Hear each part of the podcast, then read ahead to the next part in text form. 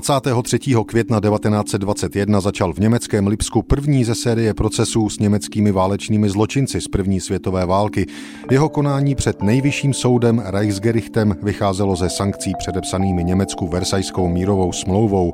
Vítězné mocnosti během pařížského vyjednávání ustavili i tzv. komisi odpovědnosti, která konkrétní Němce pro budoucí soud vyhledávala a doporučovala.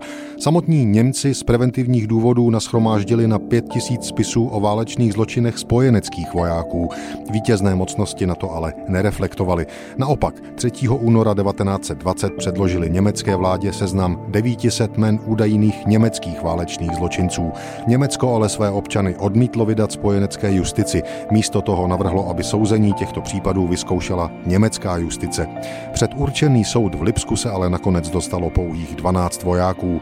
Prvním z nich byl seržant Karl Heinen, velitel tábora válečných zajatců v Minster 1 ve Westfálsku.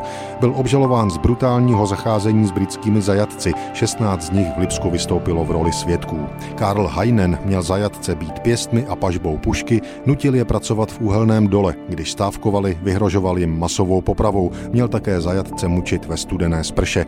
Německý soud v Lipsku seržantu Heinenovi vyměřil trest deseti měsíců v civilním vězení. Soud do odůvodnění rozsudku napsal mimo jiné toto. Nelze připustit, že se jedná o případ extrémně extrémně drsných činů brutality, které zhoršuje skutečnost, že tyto činy byly spáchány proti bezbraným vězňům, proti nímž měl jednat nejvhodnějším způsobem, pokud měla být zachována dobrá pověst německé armády a respekt německého národa jako národa kultury.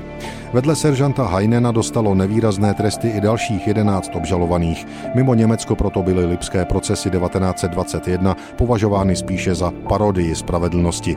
Z historického hlediska jsou ale považovány za významný pokrok směrem k budoucímu zavedení systému stíhání a souzení válečných zločinců.